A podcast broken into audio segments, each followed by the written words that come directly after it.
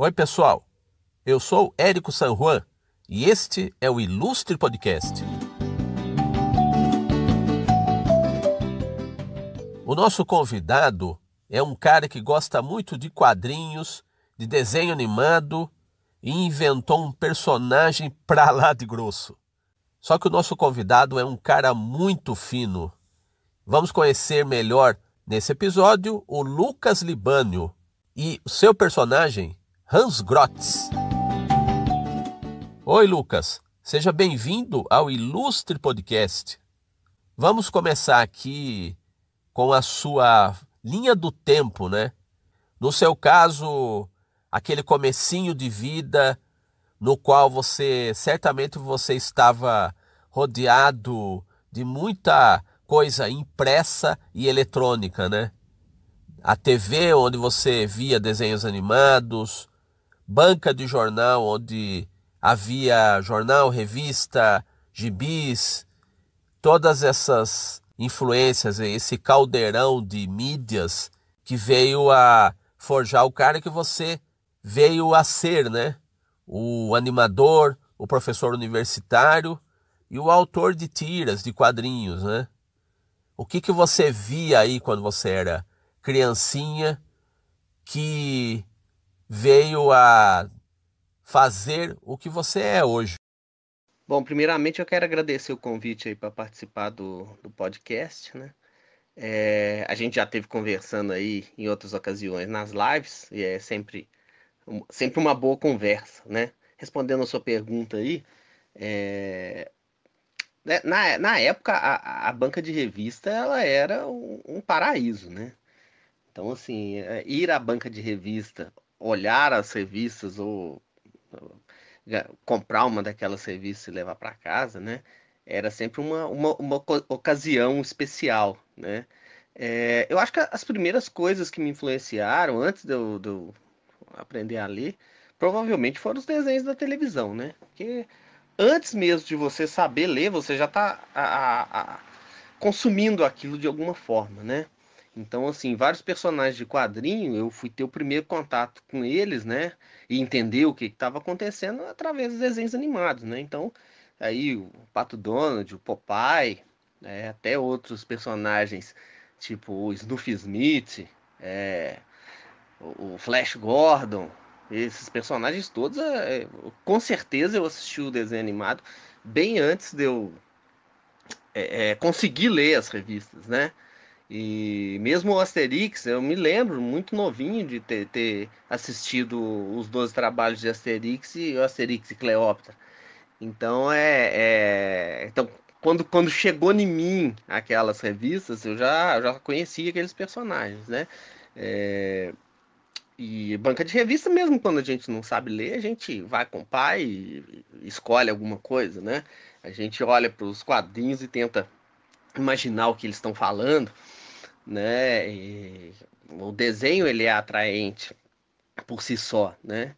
É, e eu acho que, que, em especial, né? Eu acho que eu ainda peguei uma, uma última fase onde o desenho ele era abundante em todos os espaços, né? Então você tinha ele no jornal, tinha na revista, tinha em propaganda, anúncio, muita coisa desenhada, né? Então assim, desde é, eu me lembro de lata de Neston, de Nescau, toda desenhada né, de anúncio de, de, de, jornal, né, com os desenhos até muito bons, né, anúncio de propaganda de banco, de é, é, é, margarina. Então a gente lembra aqui, né, a menina da margarina, o, o, o frango da sadia, essas coisas todas, elas chegam na gente e, e é, é, é, ilustração, é desenho, né? Então, assim, é impressionante numa época como é que se é, consumia esse tipo de, de, de, de, de arte, né? de produto. Né?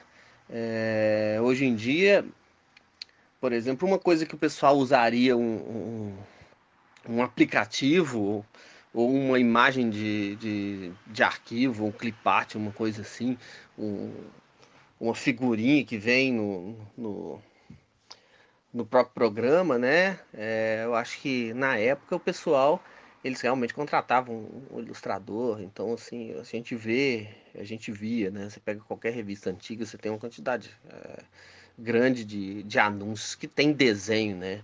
E aqueles desenhos, eles são atraentes. Eu acho que é, não era raro eu tentar desenhar alguma coisa que eu via nos anúncios. Eu lembro da propaganda do Banco Econômico com o Sacis, né? O Cominde com o Snoopy, né? Umas coisas assim.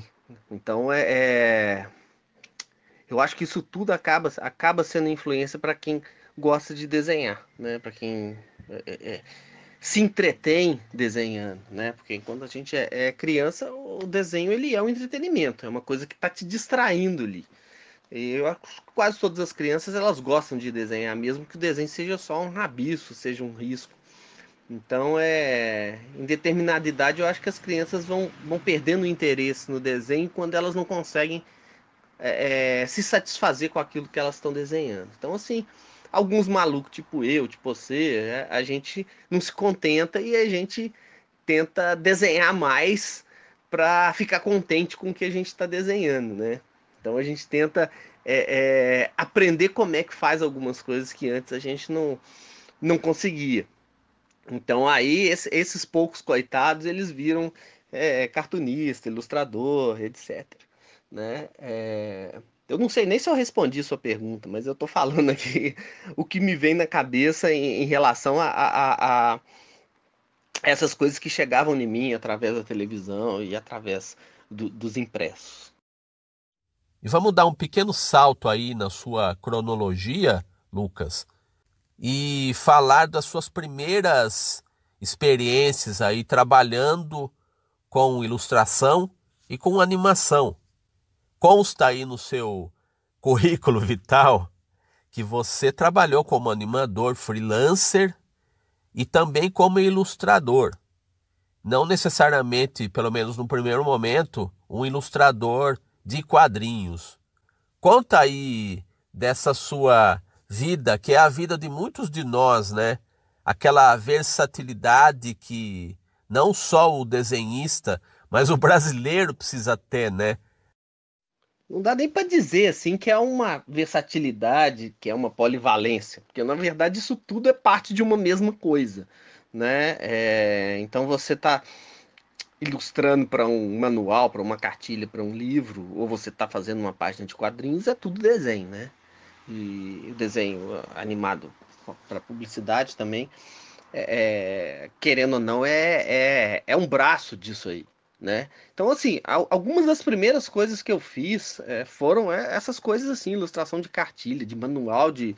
É, eu me lembro de uma das primeiros trabalhos que eu fiz, era um manual de uma máquina de leitora de cartão. Era uma coisa assim. E no tempo da faculdade, também com, com animação, uma, a primeira coisa que eu fiz assim é que não fosse teste, você brincando com papel, né, de flipar papel. É, na época, um colega meu, ele trabalhava num estúdio aqui que estava desenvolvendo um jogo educativo, né? Isso aí é final dos anos 90, né? Era um jogo educativo para computador e eles precisavam de alguém para animar os personagens. Então, é... então eu animei esses personagens, né? No, no, papel mesmo, né? Então eram ciclos, assim, eram coisas muito simples. Era o ciclo do, do personagem andando, era o ciclo do personagem pulando, eram umas coisas assim. É, então eu, eu, eu, ia lá, sentava, pegava o que, que tinha para fazer. Ah, é o personagem pegando alguma coisa, é o personagem com um ciclo de caminhada. Então eu fiz essa, né? Animei essas coisas, né? E alguém digitalizou e, e, e encaixou isso no jogo, né? Isso foi a primeira coisa que eu fiz com animação. Né? É, teve uma época que eu, fiz até bastante é, comercial aqui para o jornal Estado de Minas, para a CEMIG, para plano funerário, fiz, fiz um para Vale do Rio Doce. Então, assim, e era sempre aquelas coisas assim de que você pegava um trabalho para fazer para ontem, né? Então, eu, eu, eu, eu, eu olhando as coisas que eu fiz em animação, acho que não tem nada realmente notável mas é, eu não posso dizer que eu tive volume de trabalho para ficar realmente bom, igual né, a gente pega a animação publicitária que tinha lá em São Paulo, lá no, no Daniel Messias, lá no, no Luiz Briquet, pessoal que, que realmente é, era profissional mesmo, que fazia coisas é, com um visual e com um apuro técnico melhor. Mas eu fiz algumas coisas né, é, que estão dentro desse braço do desenho, né? É, eu, a, a, o desenho animado, a animação, eu, eu, fui perdendo, na verdade, um pouco do interesse à medida que os computadores foram entrando e os papéis e os lápis foram saindo, né? É, então, é, eu, eu realmente eu não, não, me dou muito bem com, com o fazer no computador, né? Eu uso o computador aqui para escanear, para ajustar imagem e coisa, mas eu não sou um bom desenhista, no computador, sempre, as coisas que eu, que eu fiz, eu, eu achei que elas ficam bem abaixo do, do, do, do, do que eu considero razoável, né? Então, assim, da mesma forma que é, é, eu fiz essas coisas, essas animações, é, eu, algumas eu até me divertia fazendo, achava legal, as do plano funerário mesmo, era uma que foi um, uma animação que eu fiz é, era de um dia para o outro, quase. Eu tinha uns três dias para fazer. Era um negócio muito simples, né? É, era muito simples, mas era assim. Eu tinha que desenhar, eu tinha que fazer praticamente tudo. Só o cara lá que o editor de vídeo que montou, né? Que pegou aquilo tudo e, e montou. Mas eu, eu fiz, eu, eu fiz as, as imagens, fiz a animação, fiz o, o os cenários, eu fiz a cor. E aí eu mandei esse material lá, o, pessoal é, montou. Então tem algumas coisas que é, é, eu até me divertia fazendo, né? Mesmo sendo coisa para publicidade e tudo. É, do mesmo jeito, né? Você tá falando aí de quadrinhos, né? Então, outro dia eu fui fazer um negócio que eu nunca tinha feito, fui pintar um painel numa clínica, né? Porque, pá, tá dentro do que eu consigo fazer, né? Então, é, é, eu, eu, tenho um problema, porque tem gente que tem um traço um pouquinho mais elástico, né? O cara, ele consegue fazer uma coisa assim, digamos, mais acadêmica, ou mais infantil, ou mais cômica. Os meus desenhos, eles todos têm a cara dos meus desenhos. Então, é, é, é, eu acho que eu perco muito trabalho por causa disso. O cara olha assim e fala assim, não, isso aqui eu não quero, não. É, mas assim, dentro, dentro desse limite, né, eu encaro qualquer coisa. E chegamos aqui a um rabugento do traço, um rabugento traçado por você há vários anos, né? Que é o Hans Grotz, seu personagem reclamão que tem como mascote um tucano empalhado. e com o qual ele conversa. Ele tem uns diálogos permanentes aí com esse tucano empalhado. Dessa dupla do Hans e do tucano, o mascote do Hans, você já publicou na internet, passou por jornais em Minas Gerais e também fez livros, você fez coletâneas de tiras do personagem. Então conta aí da trajetória desse rabugento, o que que você acredita que ele represente para você, o Hans Grotz? Ele é um alter ego? Ele é uma espécie de retrato do desenhista que geralmente fica em casa trabalhando quietão, isolado, né?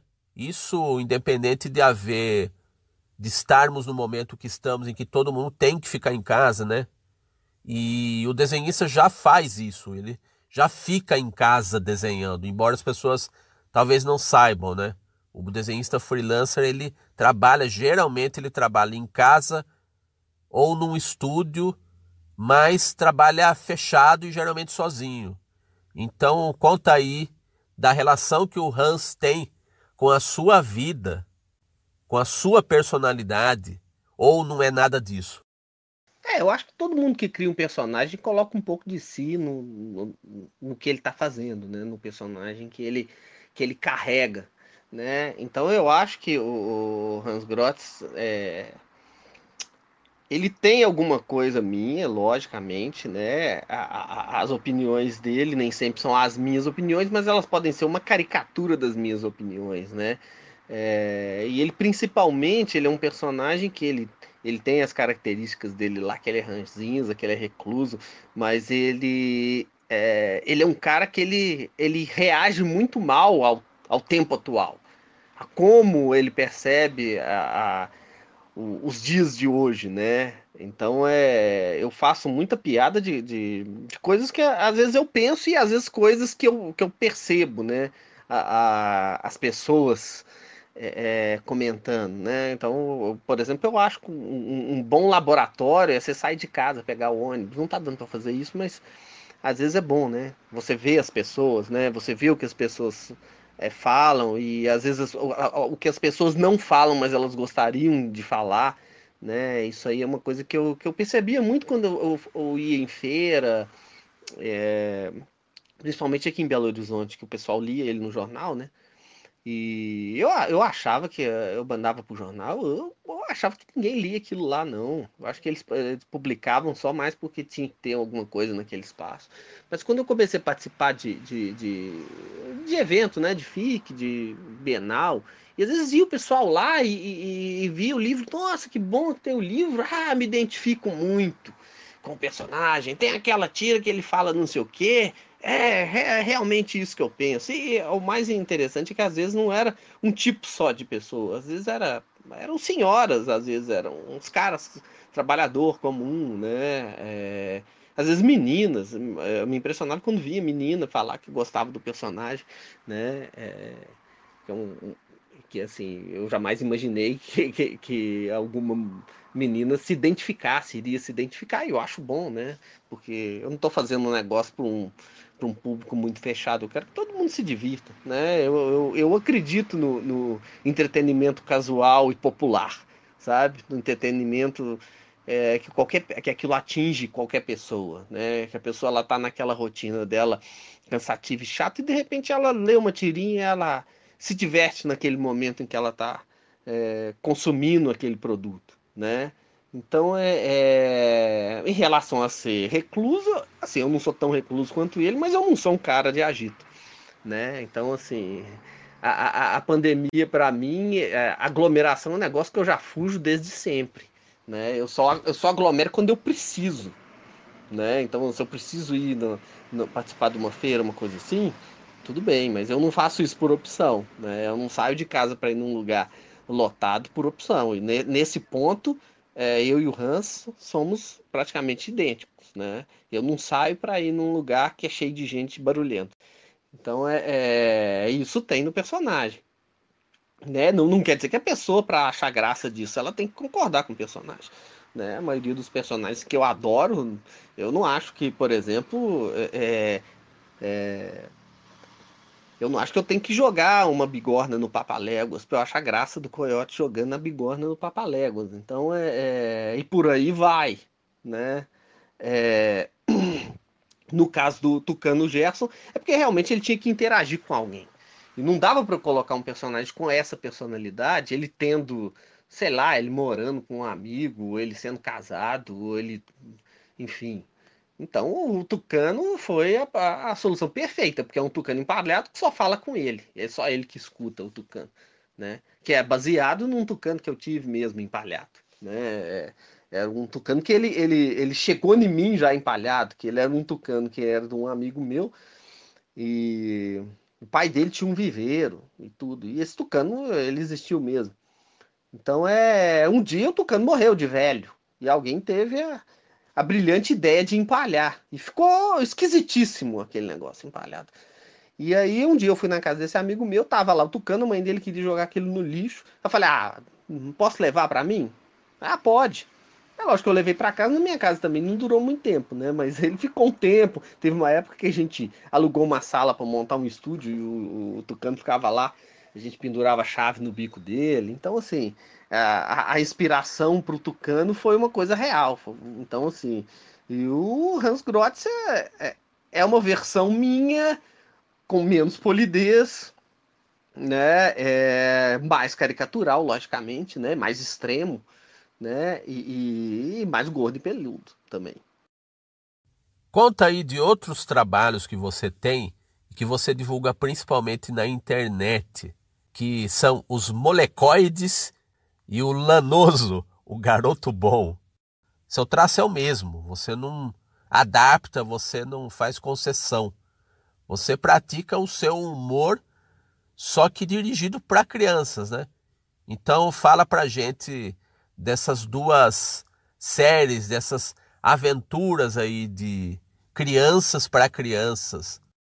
Eu até acho assim, o molecoides eu realmente eu, eu, eu tenho na cabeça, quando eu fazia, é, é uma coisa mais para para criança, né? Mas é umas crianças sem noção. Mas, é, é, querendo ou não, a maioria das piadas ali que eu fiz, né? Já tem um tempo que eu não faço, mas deve ter mais ou menos umas 50 tiras. É, eu posso dizer que a maioria é baseada em coisas que eu fazia quando era criança. Muitas piadas ali eram coisas que aconteciam comigo e com, com amigos meus na época que eu tinha lá meus 10 anos de idade né? Mas o, o, o garoto lanoso, eu realmente eu não penso nele sendo para criança, não. Né? É, ele é uma coisa mais ou menos entre o Denis o Pimentinha e o, o amigo da onça.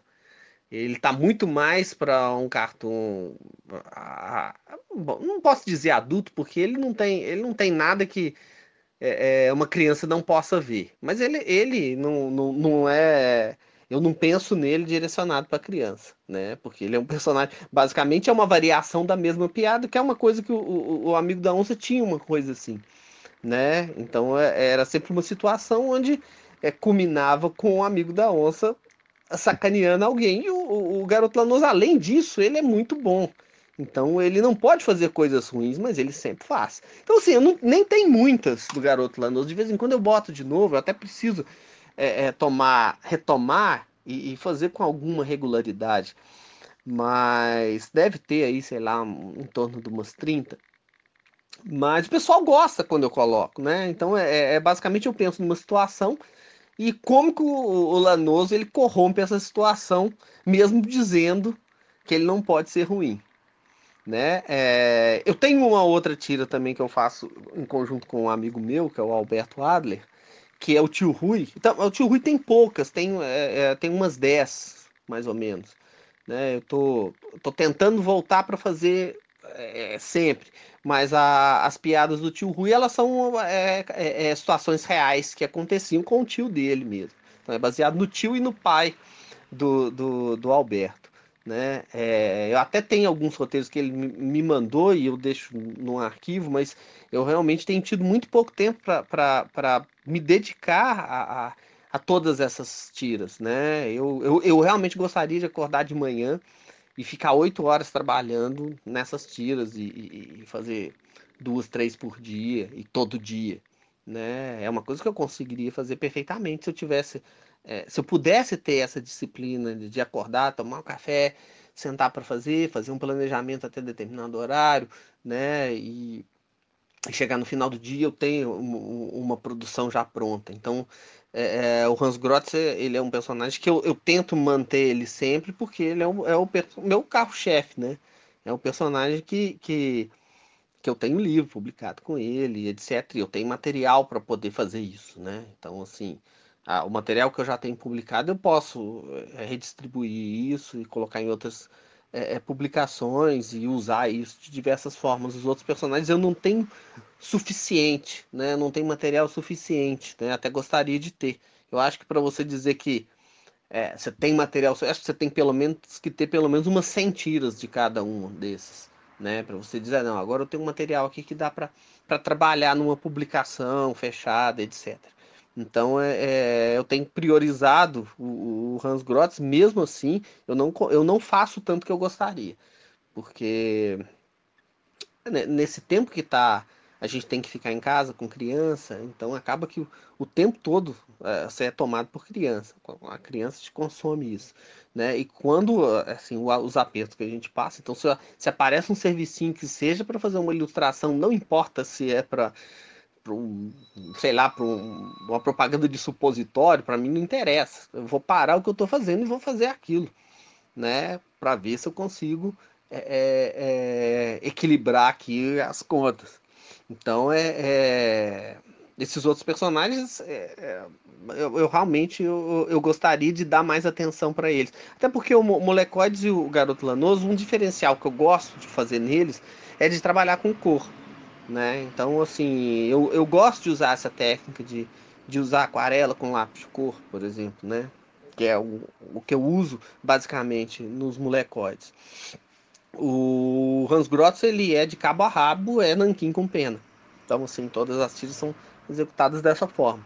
Então o, o, os molecoides ele, ele me dá uma possibilidade, como eu comecei desde o início já fazendo com cor, então é, é de manter, né, me manter fazer fazendo ela colorida. E vamos caminhando para mais um final de mais um episódio desse podcast. Com aquela pergunta que certamente está gongando na cabeça de muita gente, principalmente nesse tempo esquisito que a gente está vivendo, com relação ao futuro. O que, que você acha que vai ser o futuro dos quadrinhos no Brasil e no mundo, mercado, relação com a internet? e o futuro dos seus quadrinhos, a sua produção de quadrinhos? A sensação que eu tenho que desde, desde que eu comecei a trabalhar é que eu peguei as coisas ruindo. Eu não peguei as coisas no, num auge, numa época em que se tinha bastante trabalho para quem faz esse tipo de coisa. Né? Então, é, é, e cada vez mais eu sinto o circo a coisa, o círculo vai fechando, vai fechando, vai fechando e vai ficando cada vez mais dentro de um nicho, né? Então deixa de ser uma coisa é, de massa para ser uma coisa de nicho. É, eu, assim, eu realmente eu, eu, gostaria que não fosse assim, né? Eu gostaria de atingir mais pessoas, né? Eu gostaria que fosse um tipo de entretenimento que atraísse mais pessoas mas eu não, assim, eu não mando nisso, eu não posso competir com o que tem hoje em dia, né? Hoje em dia uma tira de quadrinho, ela concorre com meme de internet, com essas montagens que o pessoal faz e, e, e, e compartilha no WhatsApp, no Facebook, não sei onde. Então é que não precisa nem ter desenho, o cara pega uma foto lá e bota um balãozinho com uma piada. Então assim, a, a, a tira especificamente, né, que é que ela é centrada na piada, no humor, ela compete com esse tipo de coisa, né? É, e o, o, que eu vejo são trabalhos, às vezes, muitas vezes, muito bons, né? É, e o cara, aquela qualidade, aquilo ali é um cara, um cara sozinho se esforçando para fazer alguma coisa boa, porque a maioria das coisas não são, né? Então a maioria é realmente isso, essas montagens toscas. O cara bota um balãozinho e tá bom né? É... E eu não acho, por exemplo, que o, o, o, os quadrinhos vão voltar a ser o entretenimento que já foram há 80 anos atrás. Não, não dá para imaginar isso. Né? É o entretenimento de massa que existia naquela época era isso. Né? E hoje em dia, é, essa fatia ela foi tomada por um monte de coisa. Isso aí, desde videogame até a, a, a as próprias redes sociais, né? O entretenimento do cara ficava mandando coisa na rede social e mandando vídeo no WhatsApp, coisas do tipo, né? A gente recebe esse tipo de coisa o dia inteiro mesmo sem querer, né? E, e o, o, os quadrinhos, a, você pode dizer que há 80 anos atrás, né? O cara pegava um suplemento de jornal, aquilo estava lá, o cara comprava o jornal, tinha um suplemento de quadrinhos, né? E aqui, aquilo atingia a um público que ele, ele dá um tempinho na notícia que ele está lendo para poder se entreter ali com, com as aventuras, com a, as piadas, com tudo aquilo que, que existia dentro do jornal. Né? É, e isso atingia todo mundo, atingia o trabalhador que comprava o jornal e, e qualquer pessoa que lê esse jornal né, é, tinha acesso a esse tipo de, de entretenimento. Né? É, e hoje em dia não existe mais, né? Você vê que é, é emblemático a, a, essa falência, por exemplo, da editora Abril, o, prédio lá sendo leiloado, né? Você vê que cada vez mais é, essas editoras grandes estão acabando, gente acabando. E os jornais impressos, infelizmente, eles também estão caminhando para isso né? É... Então, assim, eu não consigo ser muito otimista em relação a isso, porque, assim, eu estou vivendo numa época onde tudo que eu apreciava está ruindo, né? essas coisas não acabam porque sempre existem os entusiastas, né? É por isso que a gente ainda tem é, é, é, muitas publicações, só não tem tiragens altas. Então, assim, é inimaginável hoje em dia uma publicação de quadrinho vender o que vendia 50 anos atrás. É, não, não dá para imaginar. Hoje em dia as tiragens são muito baixas. No, você pensa, há 40 anos atrás que seja, era inviável alguém imprimir mil cópias. O cara imprimir era 100 mil. Né? É, hoje em dia é inimaginável uma tiragem de 100 mil para quadrinhos. Né? Então as pessoas imprimem mil, dois mil, quinhentos, né? É... Mas a, uma das vantagens das redes sociais é realmente porque o seu trabalho circula, né? E às vezes ele chega em pessoas que você nem imagina. Às vezes o cara compra o seu livro porque viu aquilo lá, acompanha de alguma forma alguma coisa que ele viu no, no, no Facebook, no Instagram, alguém pegou eh, dali e jogou para outro lugar, é, e as pessoas é, é, acabam conhecendo o seu trabalho por causa disso. Mas, por outro lado, também, para você viver disso, para você fazer dinheiro com, com isso, é muito complicado né? A maioria dos, do, dos cartunistas, eles não são empreendedores e eu não sou exceção. Eu não, não, não sei empreender, eu sei desenhar. Né? É, então a gente se vê numa situação onde você mesmo tem que mandar imprimir o seu livro, você mesmo vai para a feira vender, né? É, então é, é, é, complicado. Mas, né? É, a gente sempre tenta ter esperança, é, principalmente porque é a única coisa que eu sei fazer na vida. Então é, é, a gente sempre tenta ter aquele pinguinho de esperança que ainda vai ter gente para se interessar por esse tipo de coisa. Meu amigo Lucas Libânio, queria te agradecer muito a gentileza, a disponibilidade para bater um papo aqui neste ilustre podcast. E deixa aqui para gente as suas redes sociais para o pessoal conhecer melhor ou conhecer pela primeira vez tanto o seu trabalho como ilustrador, como o personagem Hans Grotz. Diga aí. Bom, mais uma vez eu quero, eu quero agradecer o convite. Eu acho sempre um prazer a gente bater esse papo, né? É... Bom, as redes sociais vocês podem me procurar lá no, no Facebook. É... é você tem a página do Hans Grotz lá, que é Grotz Tiras. Né? No Instagram é libânio.lucas. É, e tem a minha, minha página do Facebook mesmo. Você pode procurar pelo meu nome, mas se você procurar Hans Grotz, eu acho que ele acaba, acaba me achando. Né? E quem tiver interesse em comprar os livros, né, adquirir as publicações, tem, tem os dois livros que saíram pela editora Criativo, que foi o, o sketchbook e a, a coletânea de tiras que saiu ano passado, e tem mais as duas outras coletâneas que foram publicadas por mim mesmo, que eu ainda também tenho é, em estoque. Então esses dois da editora Criativo, lá no site da editora Criativo, eu acho que o sketchbook, inclusive, deve estar. Tá, é, é, deve ter acabado. Eu acho que eu tenho uns dois ou três aqui ainda. É, quem tiver interesse chegar primeiro, ainda tem. O, o livro de tiras, né? Que é o, o, o, o.